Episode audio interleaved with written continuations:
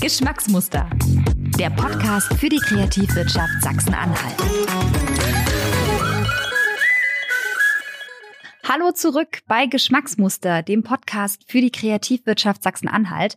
Ich bin Anne und ich begrüße euch zum Podcast Teil 2 mit Bing Herbst und Christine Mazinzig, den Gründerinnen von Amuse. Das ist ein Designstudio für Virtual und Augmented Reality. Und letztes Mal waren wir ja an der Stelle stehen geblieben, als Ming von ihrem Virtual Reality Projekt mit der Deutschen Bahn erzählt hat. Und an dieser Stelle würde ich auch wieder einsteigen und dich, Christine, fragen, ob ihr auf eure KundInnen immer direkt zukommt, also quasi die Initiative ergreift oder ähm, die KundInnen zu euch kommen lasst. Erzähl doch mal. Ich würde sagen, das ist eine Mischung. Also mhm. wir ergreifen viel Initiative, indem wir dran arbeiten, wirklich sichtbar zu sein. Also ja. wie, dass wir bei Wettbewerben einreichen. Wir sind auch auf vielen Konferenzen unterwegs, nicht nur als Teilnehmer, sondern mittlerweile auch wirklich als Speaker. Ne? Und darüber erreicht man natürlich auch eine hohe Sichtbarkeit.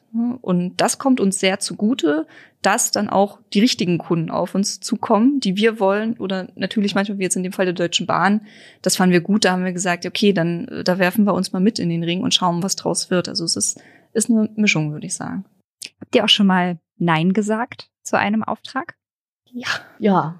Anfangs fiel uns das schwer und dann haben wir eine Regel gefunden gehabt, wie wir damit umgehen.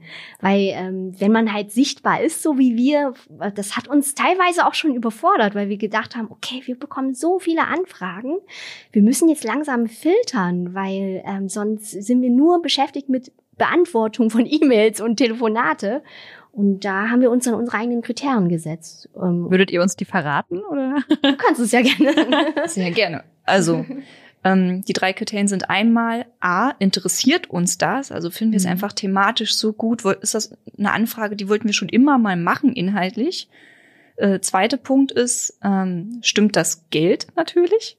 Ist, ist es das Budget das Richtige dafür? Machen wir es dafür? Ähm, und Kriterium drei ist, bringt uns das in unserer Reputation weiter? Mhm. Und wenn zwei dieser Kriterien passen, dann, ähm, dann machen wir es, beziehungsweise dann gehen wir weiter in die äh, tiefergehenden Gespräche, dann wollen wir es wirklich haben. Aber wenn dann nur eins dazu trifft, dann ähm, müssen wir leider sagen, mittlerweile geht das nicht mehr. Also jeder, der im Kreativbereich selbstständig ist, kennt das ja wahrscheinlich. Man kriegt viele Anfragen von Leuten, die erstmal interessiert sind, aber aus vielen Sachen entsteht ja dann auch manchmal gar nichts. Ja, ja. Und das frustriert wahrscheinlich auch, oder? Ja, Obwohl, ich meine, ihr, ihr könnt euch ja wahrscheinlich, also ihr, ihr habt ja anscheinend einen sehr guten Zulauf, äh, was was äh, an, äh, Aufträge angeht. Äh, aber wenn ihr euch mal nicht einig seid, wie geht ihr dann da mit um? Sind wir uns mal nicht einig?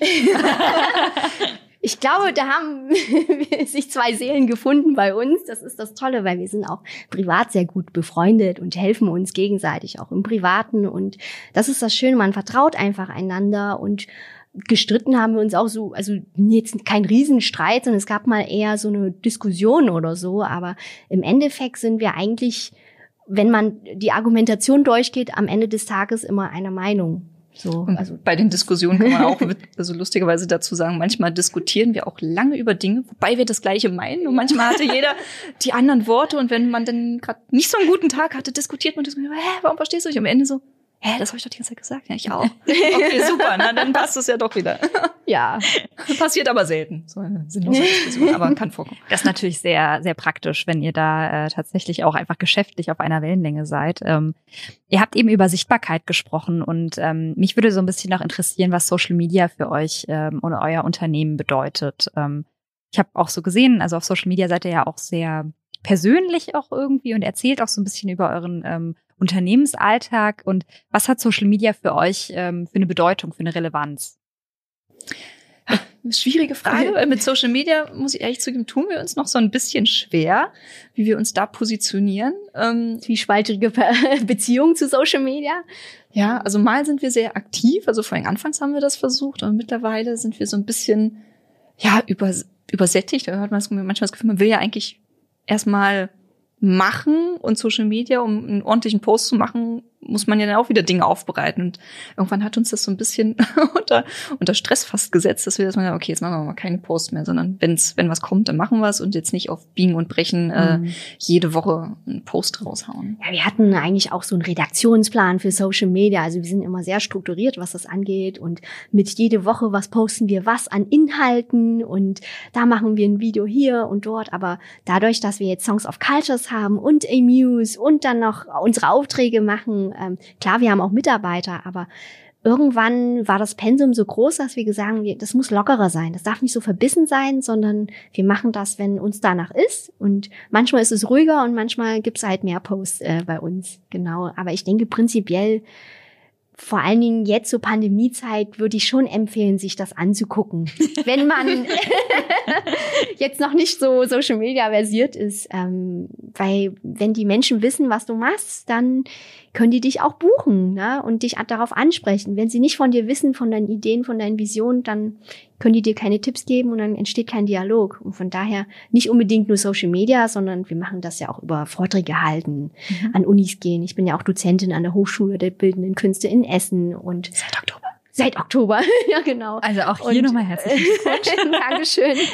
Ja, und das sind halt Dinge, wo man halt auch sichtbar sein kann. Ne? Da muss dann jeder seinen Weg finden.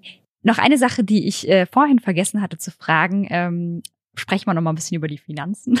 so wie ähm, ich stelle mir das sehr schwer vor, ähm, Preise zu kalkulieren in eurem ähm, ja für eure Arbeit, weil man ja auch häufig nicht weiß, okay, wie viel Zeit brauchen wir dann wirklich oder oder was muss dann wirklich umgesetzt werden, ne? Und dann gibt's vielleicht auch noch so eine Art Korrekturschleife. Ich weiß nicht, äh, wie wie das bei euch dann auch ist.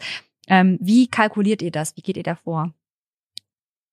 Ja, also erstmal haben wir nur die Idee von demjenigen, der anfragt. Daraus kann ja meistens noch alles entstehen. Äh, zum Beispiel, wenn jemand sagt, ja, wir möchten gerne eine Augmented Reality Anwendung und wissen wir auch noch nicht, wohin die Reise geht. Viele fragen dann, wie viel kostet eine Virtual Reality App? Das ist aber wie, okay, wie viel kostet denn ein Buch? Ähm, ja. Und dann muss man natürlich darüber reden, was soll es denn alles beinhalten? Was ist das Ziel? Was möchtest du? Und dann helfen wir denjenigen äh, über den Weg hinaus äh, herauszufinden, wie viel das dann kostet bis zum Ziel, wie viele Korrekturschleifen die haben wollen oder wie viele Designschleifen und ähm, was man technologisch dafür braucht. Und irgendwann hat man dann auch so eine gewisse wie soll ich das sagen? Routine? Routine, ja, ja, genau. Mhm. Genau, es ist immer so ein, ein Leitfaden, an dem man sich ein bisschen langhalten muss, um äh, den Kunden ja auch ein bisschen zu helfen, weil die wissen ja auch gar nicht, was dahinter steckt, weil es ja so neue Themen sind. Ne? Das, das finde ich halt eben auch gerade das Spannende, weil man jetzt das nicht so hat, wie sag ich mal, zum Beispiel bei, bei der klassischen Agenturarbeit, dass jemand hinkommt und sagt, ich möchte gerne einen Artikel über das und das Thema und die RedakteurInnen wissen sofort, alles klar, sondern das ist ja bei euch tatsächlich so ein Prozess, ne? Und mhm. viele, also habt ihr jetzt gut irgendwie formuliert, ne, dass viele Kundinnen bei euch überhaupt nicht wissen, was will ich eigentlich so, ja. ne? Oder passt das vielleicht überhaupt, was du dir da vorstellst? Vielleicht ist eine VR-Brille dafür gar nicht das geeignete äh, Medium. Ja. Und ja. Ähm, da sehen wir uns auch eher in der beratenden Position. Das heißt, bevor so ein Auftrag durchaus zustande kommt oder so ein Angebot, ist schon viel Gespräch natürlich da. Okay. Das heißt, es ist wahrscheinlich auch immer sehr individuell, wie ihr das dann kalkuliert, weil es ja wirklich auf Projekt dann ankommt.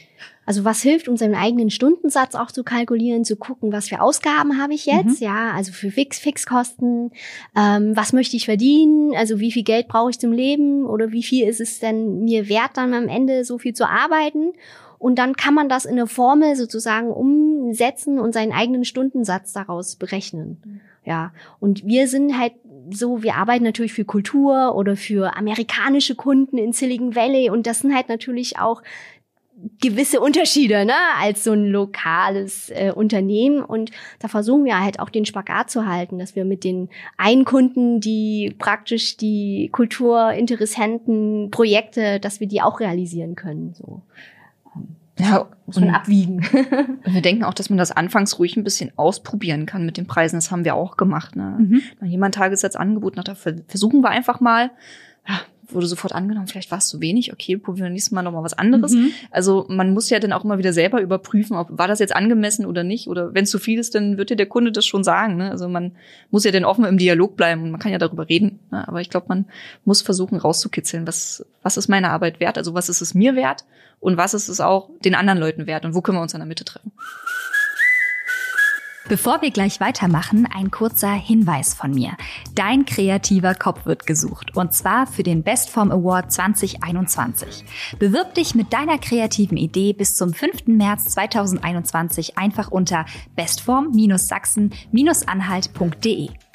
Bestform ist der Mehrwert Award für kreative Ideen aus Sachsen-Anhalt.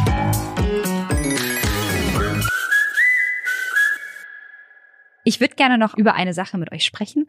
Ähm, ich habe gesehen, ihr macht euch äh, sehr stark für äh, Frauen in der freien Wirtschaft, beziehungsweise auch Frauen im, ähm, ja, in der, in der Unternehmensgründung. Wie habt ihr das damals wahrgenommen, als ihr als zwei junge Frauen, ja, auf die freie Wirtschaft losgegangen seid, nenne ich es jetzt mal. Wie habt ihr das wahrgenommen und ähm, gab es da vielleicht auch gravierende Unterschiede oder ja? Es ist ja nicht nur ein Frauenunterschied, sondern auch wenn man jung aussieht, ja, dann wird ähm, wird halt derjenige, der älter und erfahrener aussieht, äh, mehr zugehört. Das sind halt so viele Dinge, wo wir noch Klischees überwinden müssen, ja. Weil ich habe zum Beispiel das Problem, ich komme ins Semester rein und Leute denken, ich bin Erstsemester sozusagen, obwohl ich die Dozentin bin. Und dann ähm, ist es natürlich eine Herausforderung, sich da auch durchzusetzen, weil auch äh, die Stimmlage und so weiter. Ich habe gemerkt, ne, wenn ich natürlich so eine piepsige hohe Stimme habe, dann klingt das vielleicht nicht so kompetent, als wenn ich jetzt so ein starker Mann bin, der ein Organ hat. Und da muss man einen Weg finden, damit umzugehen auch. Ähm, also man sieht da schon Unterschiede. Aber wir haben auch vieles für uns ausgenutzt als die bunten Hunde in der Branche. Ähm, dann muss seine Vorteile dann versuchen äh, herauszukristallisieren und die Nachteile halt umzuwandeln in die Vorteile.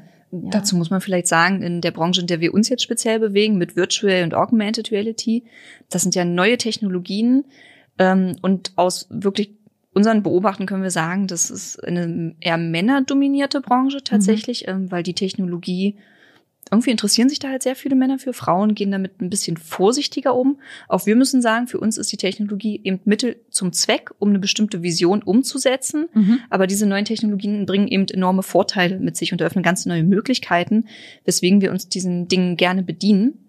Aber auf den ganzen Konferenzen, auf denen wir zum Beispiel äh, sind, ist es schon so, dass dann ganz viele Männer auf der Bühne sind, das Publikum auch ähm, eher männlich äh, ist.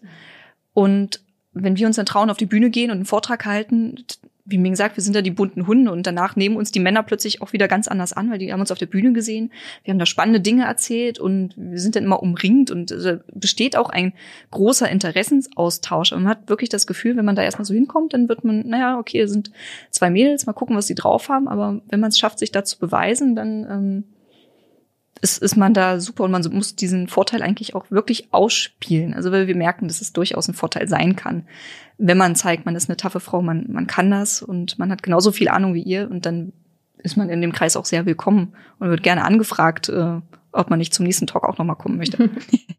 das ist dann natürlich äh, äh sehr gut. Ähm, Wobei man, ähm, ja. ich wollte noch was hinzufügen. Gerne. Ähm, man muss auch sagen, das ist, das sehe ich bei meiner Tochter auch. Von klein auf gibt's in den Märchen allgemein nur Männer als Helden. Ja, also ganz wenig gibt es mal Frauen als Protagonisten. Die Prinzessinnen werden immer von den Prinzen gerettet und so weiter. Das nervt einen auch schon als Mama, weshalb wir ja dieses Projekt machen, um halt zu zeigen, die Gesellschaft ist multikulturell. Es gibt Frauen, es gibt äh, bunte, also eine bunte Gesellschaft, die halt auch was zu sagen hat. Und jeder sollte eine Stimme erfahren. Aber wenn es zum Beispiel nur männliche Investoren gibt, sehen die natürlich auch nur die männliche Zielgruppe. Und es sollten viel mehr Frauen dafür einstehen, dass andere Frauen gründen, dass andere Frauen Risiko, ein Risiko eingehen und sich selbstständig machen oder investieren. Und dieses Bewusstsein muss in unsere Gesellschaft verankert werden. Also es ist in Deutschland schon viel weiter als in Vietnam, wo ich herkomme. Aber trotzdem gibt es äh,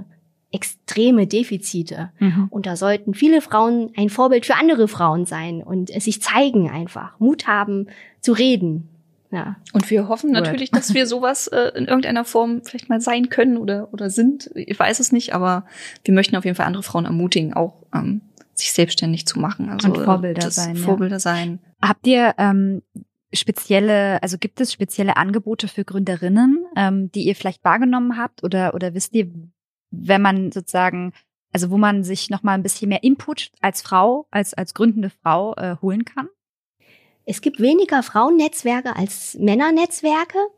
Ähm, aber ich hatte mal gegoogelt gehabt, äh, es gibt auch so ein Frau, Frauengründerinnen-Netzwerk vom äh, deutschen äh, Wirtschaftsministerium. Also da muss man ein bisschen googeln, sag mhm. ich jetzt mal. Und dann findet man auch Mentorinnen, die einen unterstützen.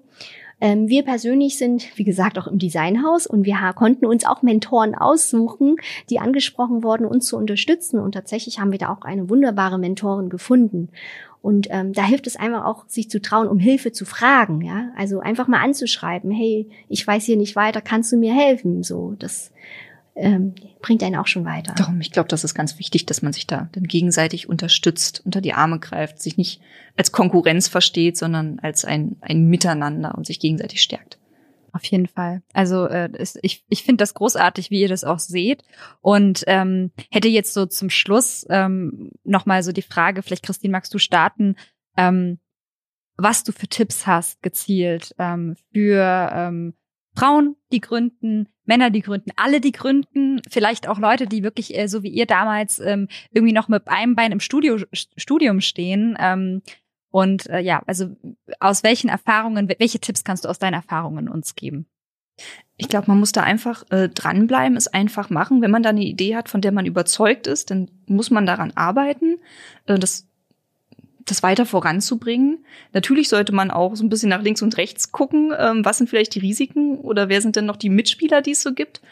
Aber wenn man das gut findet, dann kann man es einfach versuchen. Also man, man lernt beim Machen und das ist ganz wichtig, glaube ich. Hast du noch was hinzuzufügen, Ming? Ich glaube, eins noch, ähm, nämlich das Netzwerken. Das ist im Studium, ähm, das vergessen einige. Also äh, ich habe das zwar nicht so erlebt, dass wir so eine Ellenbogengesellschaft im Studium sind, aber habe das von einigen anderen Hochschulen gehört, dass es vielleicht so ist. Ja, an der, an der Burg ist man ja super familiär und hilft sich gegenseitig. Und davon profitieren wir jetzt total von unserem Netzwerk, weil wir jetzt aus dem Studium wirklich Freunde fragen können: Hey, damals konntest du doch Sound gut oder Animation gut. Hast du nicht Bock, unseren Auftrag hier mit umzusetzen? Und so entsteht dann ein Netzwerk. Ich nenne es immer immer übertrieben große Familie, aber das äh, ist aber auch schön, sich mit den arbeitenden Leuten zu verstehen, so und ähm, das muss man im Studium schon anfangen. Und was man auch ähm, machen sollte, ist zu lernen, zu präsentieren, sich zu zeigen, zu präsentieren, weil viele haben tolle Ideen, aber sie sind in ihren Kämmerlein und wollen erst die Idee zeigen, wenn sie perfekt ist. Ähm, aber das, die Idee wird nur perfekt, indem man mit anderen im Austausch tritt und dadurch auch Tipps von außen bekommt, weil viele Brains sind besser als ein Brain. Und genau, das ist so noch als, als Tipp so vom Studium zum Selbstständigen. Das finde ich, ist, finde ich, sehr, sehr gute Tipps. Äh, also, äh, ihr hört schon, wir haben das jetzt auch schon in anderen äh, Podcast-Folgen gehört. Netzwerken, Netzwerken, Netzwerken.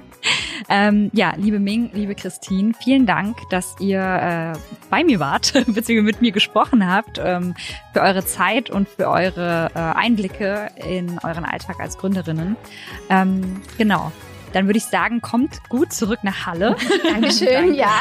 Ähm, schön, dass ihr da wart. Und äh, ich würde sagen, wir verabschieden unsere HörerInnen ähm, für dieses Mal wieder und sagen Tschüss. Tschüss. Ciao. Vielen Dank.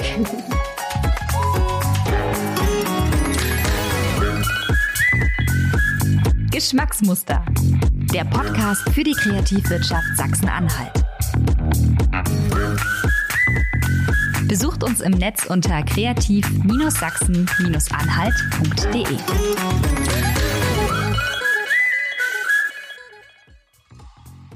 Dieser Podcast und der Bestform Award werden präsentiert vom Ministerium für Wirtschaft, Wissenschaft und Digitalisierung des Landes Sachsen-Anhalt und der Investitions- und Marketinggesellschaft Sachsen-Anhalt MBH.